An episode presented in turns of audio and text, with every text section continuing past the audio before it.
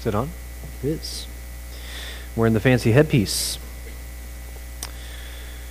well, thank you guys for coming and hearing me teach. This is like my second time ever preaching, so um, thankful that you guys came out and still makes me really nervous. This is not my cup of tea. Um, just all sorts of stress. Uh, actually, it's funny. Josh, uh, Josh texted me Tuesday last week and said, "Hey, do you want to preach this Sunday?" And immediately started breaking out into sweat and I think like started itching. Like, oh no, I, I don't, I don't, uh, you know, no.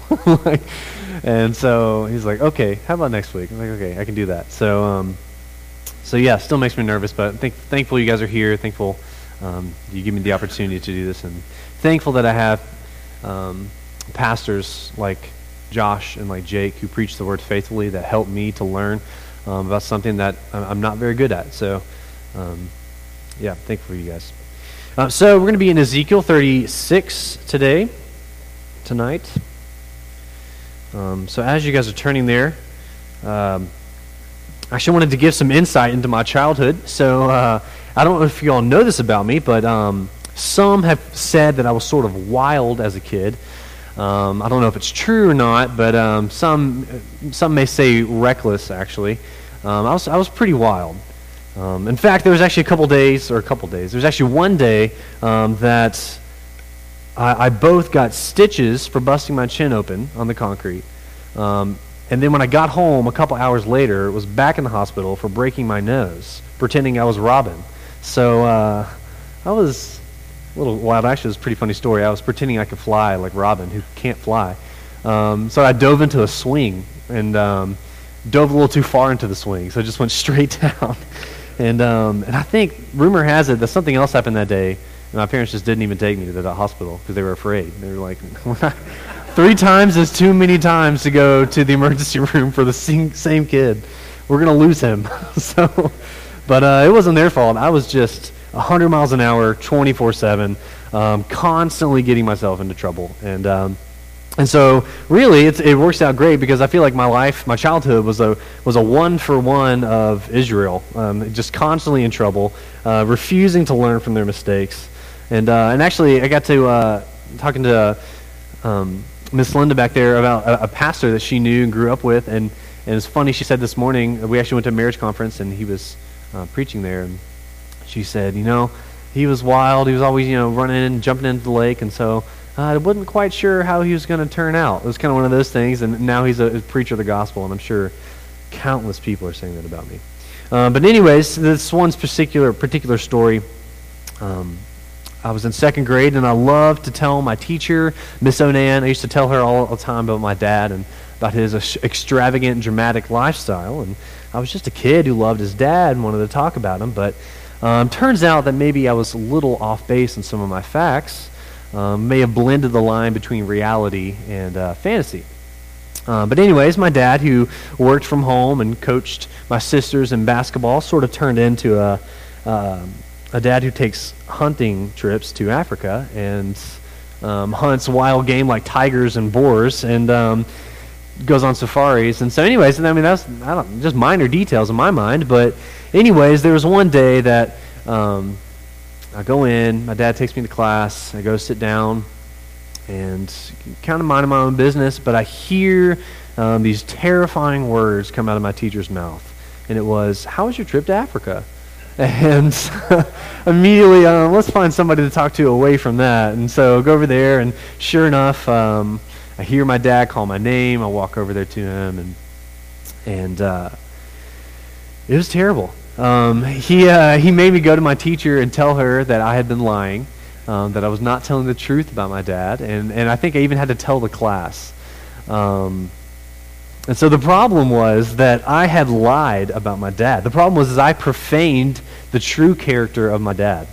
That I swapped um, the reality of who he is, the character of the man that he is, um, and made it into something that I wanted it to be. And so my dad making me confess to my teacher my class my lies was both um, to clear and vindicate his name, but it's also to grow and shape me as a man. And so let's read here in Ezekiel 36, 22.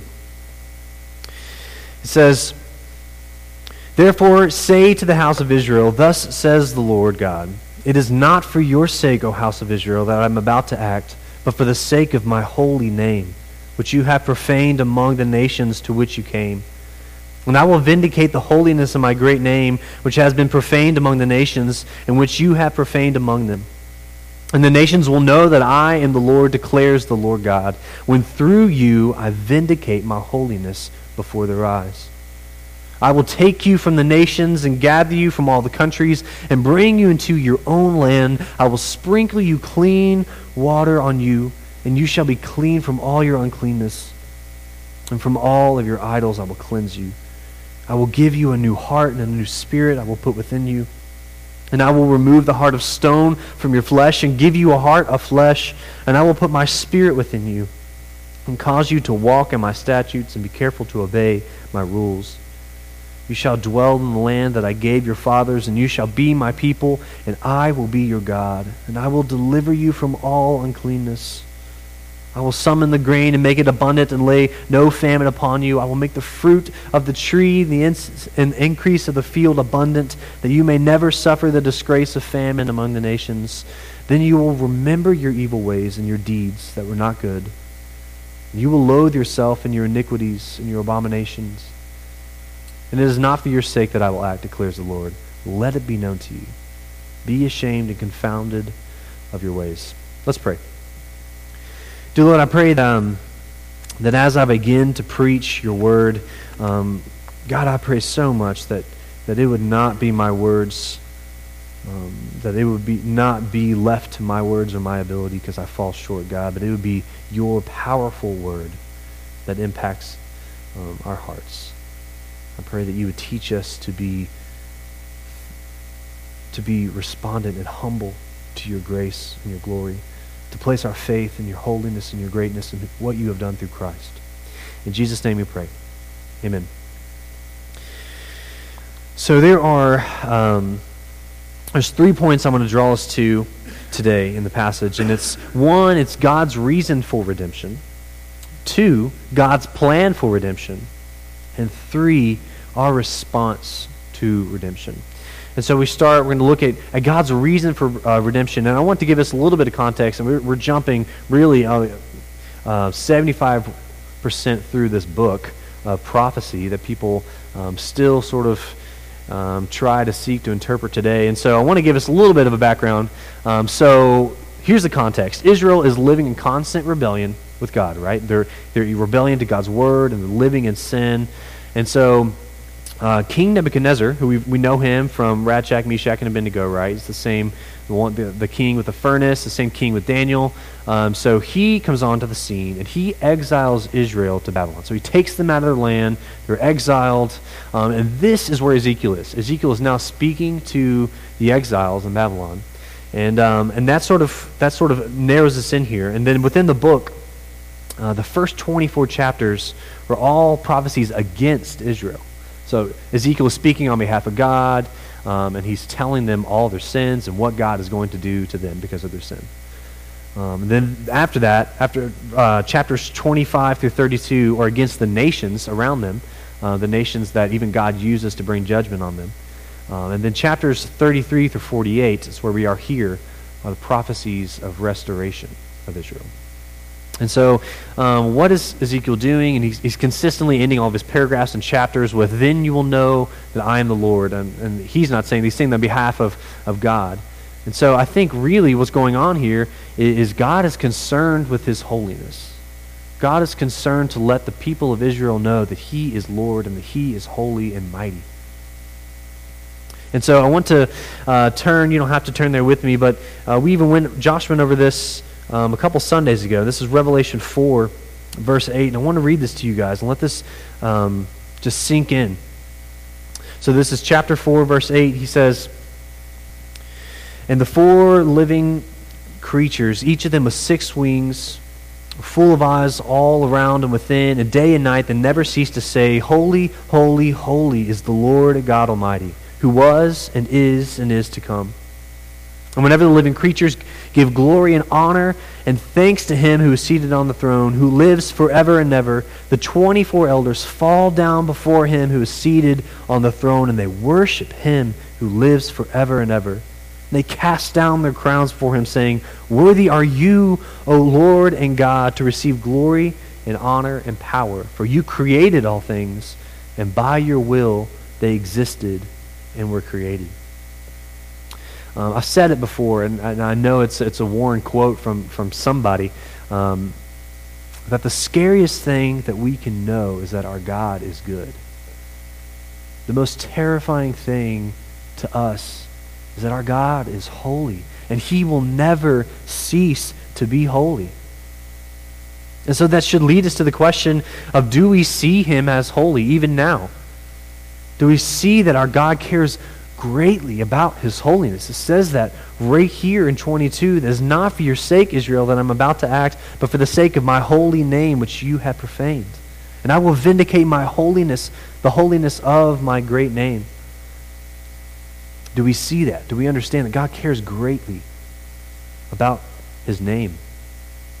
And then we see that Israel has profaned his name. That's the second half of that verse um, that says, that, For the sake of my holy name, which you have profaned among the nations to which you came. And so Israel has this chronic disease of losing sight of God's holiness and providence and adopting the practices of the world around them. Um, and, and, the reality is, is that we have that same curse, that same disease. We often lose sight of who God is and we focus on what's going on, going on around us and we adopt the culture in which we live in. And so, because they chose to break God's law and covenant, God's executing his just and holy judgment on them. So, it's, it's not just for, for any reason. The reason why they're exiled is because they've profaned his name, because they've sinned against him. And so, God does not, he cannot bless and prosper their sin. They're living in sin. They're living in the land that God has promised them. And they're sinning and they're rebelling against God consistently, time and time again. And so God is not blessing that. And so here is the result of that. And so God does not bless our, our, our sin either. And so the greatest example that we can give, I mean, sort of like my dad did as well, is that a father who loves his kid disciplines his kid, right? If he is concerned for his kid, if he's concerned for the well being of him, then he disciplines him. And so, I mean, that, that, that's, that's a poor example, but that's the best that we have with this, is that they are running away from God's word and his law. And so God is, is inflicting judgment upon them. And so, do we have, I want us to ask us this question do we have a realistic view of sin? Do we see it as the cause of God's fierce and devastating judgment? And it's, it's far too easy to lose sight of a true um, and correct view of sin in the church. That, that's just the reality. And that's both um, the fault of us as the church and the fault of uh, the society in which we live in today, which we, we want to promote this tolerance, we want to promote this, this peace, this coexistence. We want to promote God's grace and God, we want to promote love. And it's not necessarily that those things are bad, but what the result is, is that we've lost a correct view of sin. We lost a view that, that sin demands judgment. And so I want to know that. I want to drive that home to you guys. That just because we have a, an incorrect view of sin or that we lose sight of it sometimes, know that someone must pay for that sin. Someone must take that judgment of that sin. And so here we look to God. We know that God has sent our Son. It's not our Son. He has sent His Son, Jesus, to die for us. And so He has taken that punishment. He's taken the payment to sin. But here in this text, it creates a problem with God's covenant with Israel. So God is concerned for His holiness. God is um, holy. He will never cease to be holy. Israel has profaned his name. And then third is God's covenant with his people here. So he's promised them that they would inherit this land. But the, the reality is the relationship and the bond between God and Israel has been severed but God's word and God's promise still stands. And so I want to draw our attention here to, to Deuteronomy 9, 5 through 7. It's a very similar passage. And he says, starting in verse 5, Not because of your righteousness or the uprightness of your heart are you going to possess their land, but because of the wickedness of these nations, the Lord God is, is driving them out before you, that he may confirm the word that the Lord has swore to your fathers, to Abraham, to Isaac, and to Jacob. Listen to what it says here. Know, therefore, that the Lord your God is not giving you this good land to possess because of your righteousness, for you are a stubborn people. Remember, do not forget how you provoked the Lord your God to wrath in the wilderness.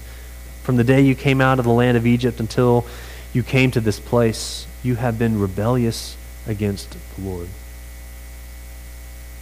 And so in this in this passage and in Ezekiel, we see that there's um, we see that there is this conflict between God's covenant and between what's happened by them being exiled. And so this is the link between the other two points. Um, we have that God is holy. We have that he will never not be holy and that he has linked his name to Israel through his covenant. And then we, and then we have that Israel has profaned his name. And so this, I, I kind of tried uh, explaining this to the choir this morning. I think it was poorly done, but this is good because it's kind of difficult to, ex- to explain, but we see how these mesh together. So God gives his name to his people. He associates it with it, and God is holy, but they are the ones who profaned his name. And so, because of the covenant and because of his concern for his name and his holiness, he will both judge and redeem his people. And so th- th- there's really no good um, explanation or analogy for this, but the, the best that I could do was think of do you guys remember the, the runner Usain Bolt? Who, uh, I mean, he's crazy fast. He's the fastest man in the world. He won a bunch of medals a couple years ago and then won them uh, this recent Olympics. And uh, But there's uh, recently I read an article that said that Usain Bolt is being stripped of a couple of his gold medals because in the, in the relay, um, his teammate was using performance enhancing drugs or something of that nature. Um, and so, because of that, he's being stripped of his gold medals. His reputation and his name is being tarnished because of an association with somebody else. And so that's essentially what's happening that, that Israel is profaned against God. They've, he, they've rebelled against him. But because of his uh, covenant with them, he will both judge them and redeem them. And so that leads us to verse 24. And this is God's plan for redemption. So he shifts gears in here in verse 24. I will take you from the nations and gather you from all the countries and bring you into your own land. And so there's two primary ways of redemption that happens here in, in 24 through 30. And it's redemption of the outside and it's redemption of the inside. And so redemption of the outside, he's going to do two things. He's going to gather and he's going to cleanse. And so right here in the, this first part, we, have, we see that he's gathering his people. And so what he's doing is he's reversing and redeeming his judgment against that he's inflicted upon them. So they sinned, they've fallen away. He's judged them, he's scattered them among the nations because of their sin. And so now here in verse 24, he's talking about a day in which he will bring them back. He will reverse and redeem the judgment upon them. And uh, just a side note, that our call to worship today was a similar passage in Ezekiel from chapter 11. But in that passage, it says that he has been a for, he had, for a little while. I have been a sanctuary to him, is what it says.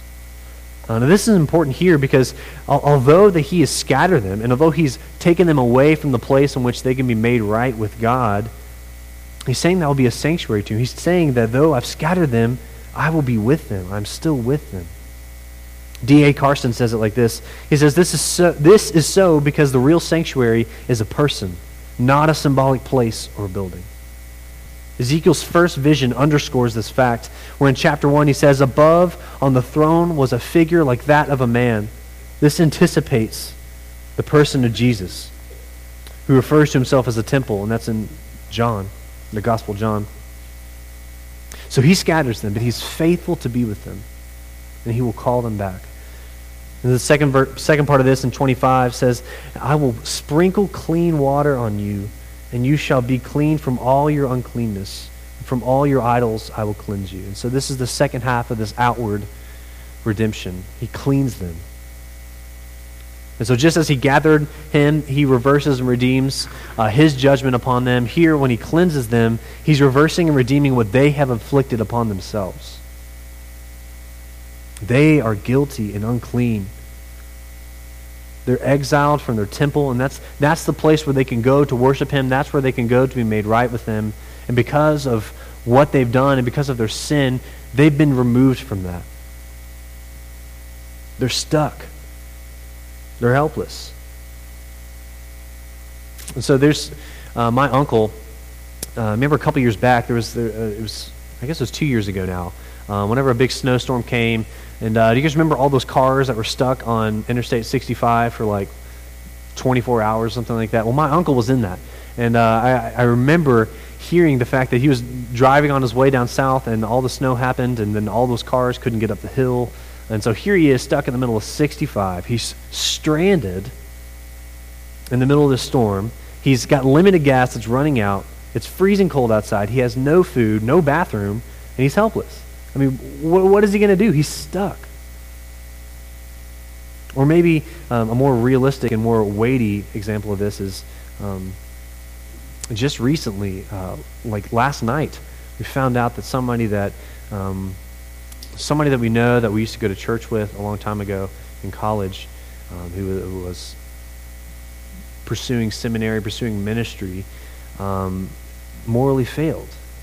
He, he got caught um, doing some inappropriate stuff, and so, and so now his, his ministry is over, and, and for the time being, he's um, in trouble with the law. And so it's not something that they set out to do. Israel did not set out to be isolated from God and be away from their promised land, but because of the actions that they chose, because of unconfessed sin, because of this isolated nature of sin, they look up and they're in another land. They look up and they're exiled. They look up and they're stranded and hopeless.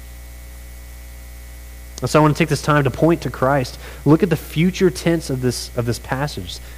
He's not saying that he is, is instantly doing this, but he's pointing to a day in which he will clean them. He's pointing to a day in which he will gather them. And so we know on this side of it, we have a different lens in which we interpret this.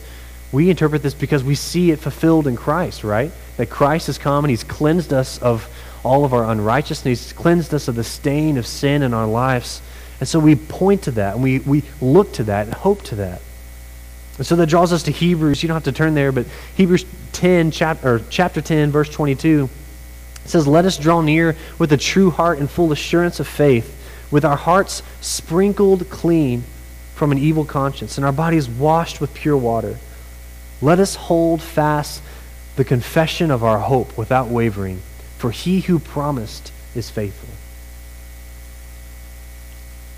He is faithful to cleanse us.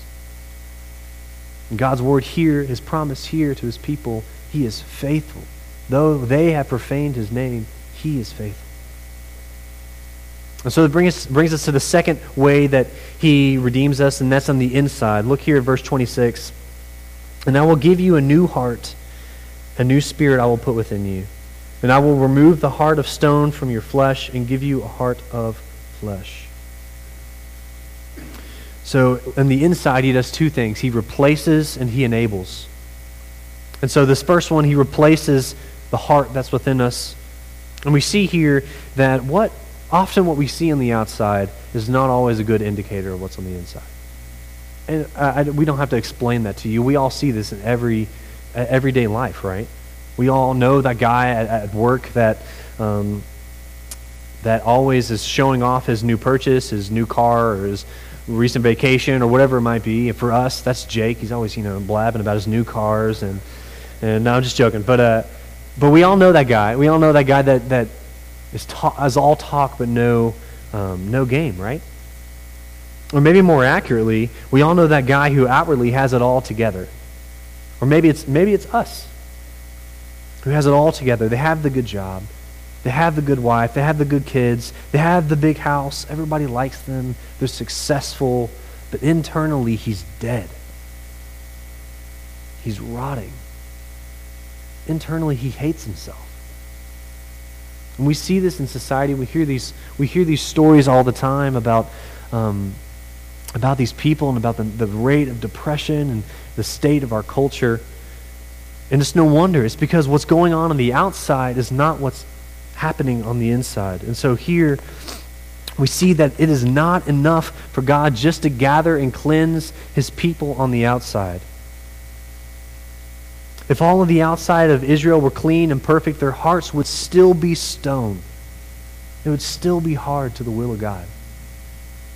And so it is with us.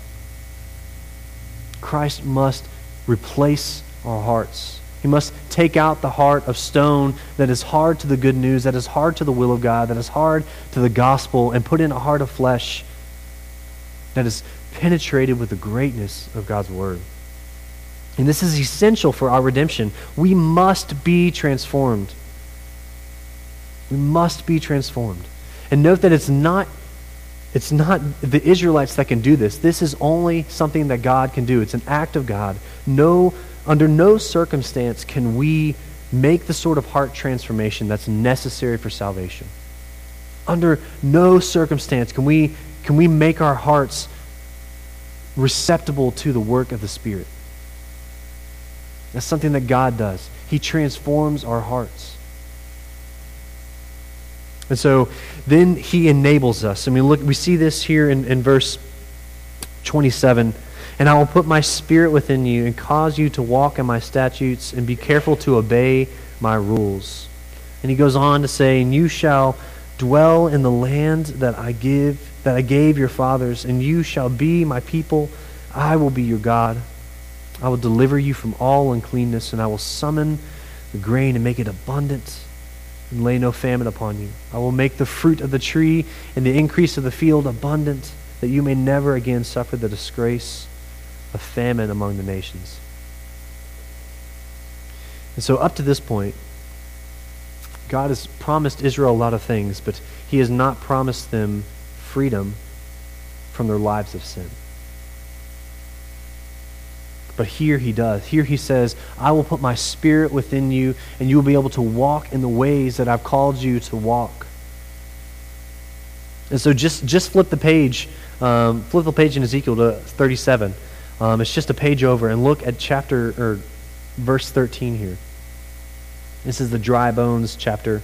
Um, and look in verse 13. He says, And you shall know that I am the Lord when I open your graves and I raise you from your graves, O my people, and I will put my spirit within you, and you shall live, and I will place and I will place you in your own land.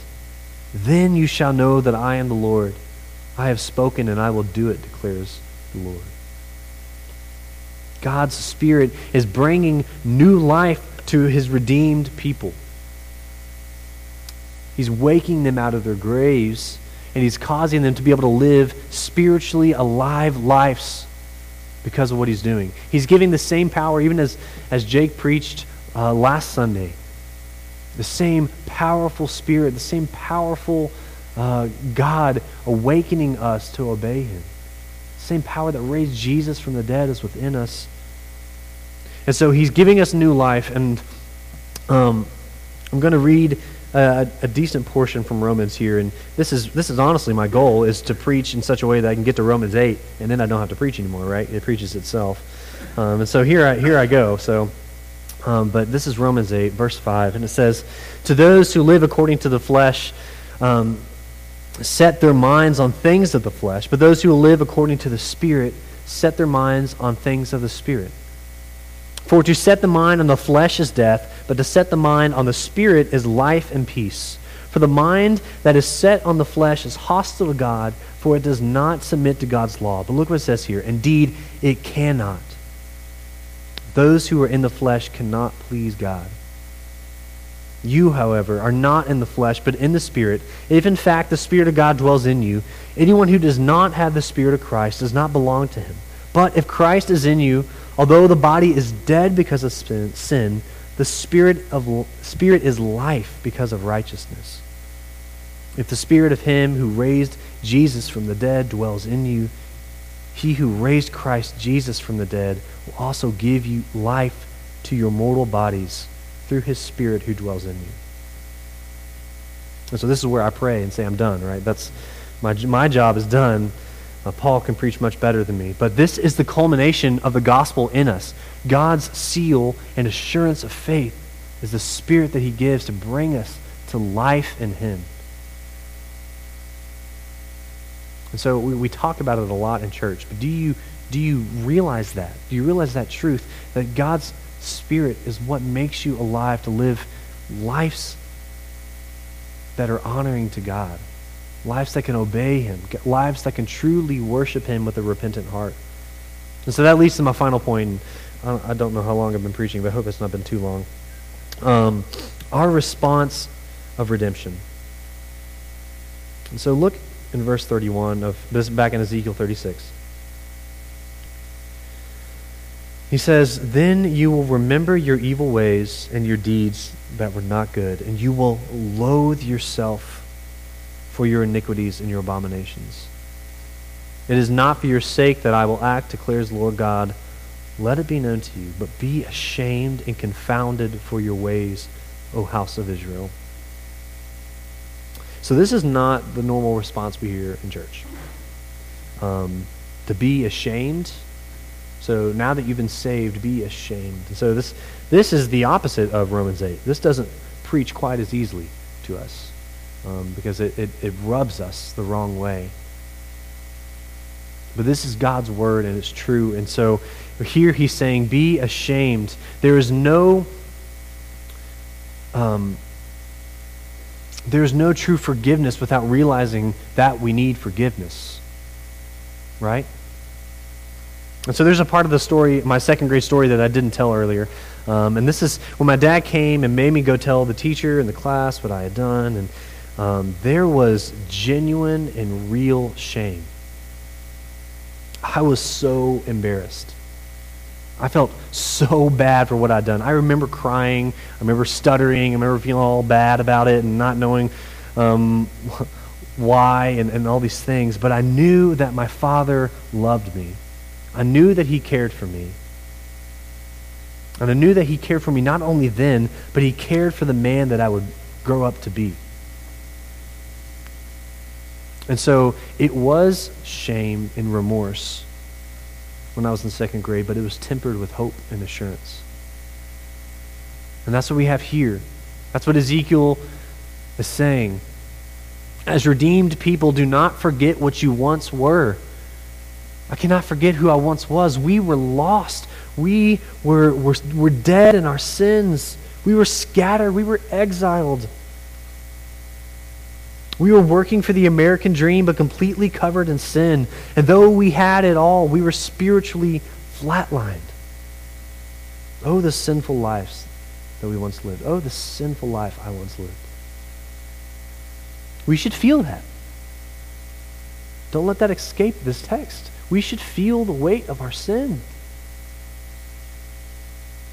Oh, but look and see. And so Carson says in, in his commentary in this text that he says that um, although God is not doing it out of he says he's not doing it out of grace and mercy towards us, but he's doing it to vindicate his holy name, yet it is still gracious.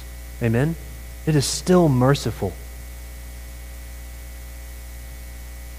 And so, oh, look and see our God. God reminds us to see what he has done for us. Look and see that the holy God that we serve who cared enough for his holy name to redeem us, the very people who slandered it.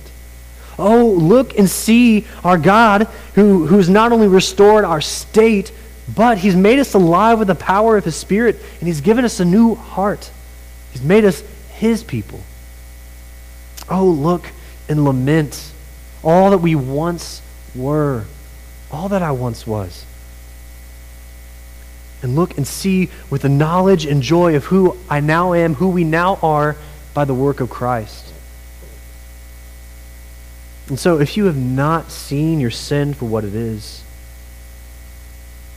and you've not seen God for what he has done, I pray that, that God's word would shine deep in your heart. And, and this is ultimately where um, this is ultimately where we end. We, we, we need to see that our God is holy. He has saved us, and that should bring us to our knees. It should lead us to worship. It should lead us to lament that, oh, I'm not the man that I once was. Oh, what a sinful man I used to be. And that application is the same. It's the same for the, for the working mother who's got five kids, who, who can't find her kids, let alone find time to read God's Word. The application is the same for the couple that are working week in and week out on opposite schedules, and it's just a simple kiss and I love you as they leave to go to the next thing. The application is the same for the college student who's working nonstop. And it's the same for an elderly man who is home alone, missing his kids. The application is the same.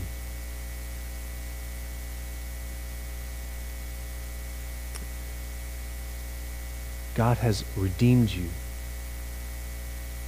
for his name's sake. And oh, look and see what he's done. That the holy God, the creator of the universe, loves you. He's breathed life into you. He has gathered you. He's cleansed you.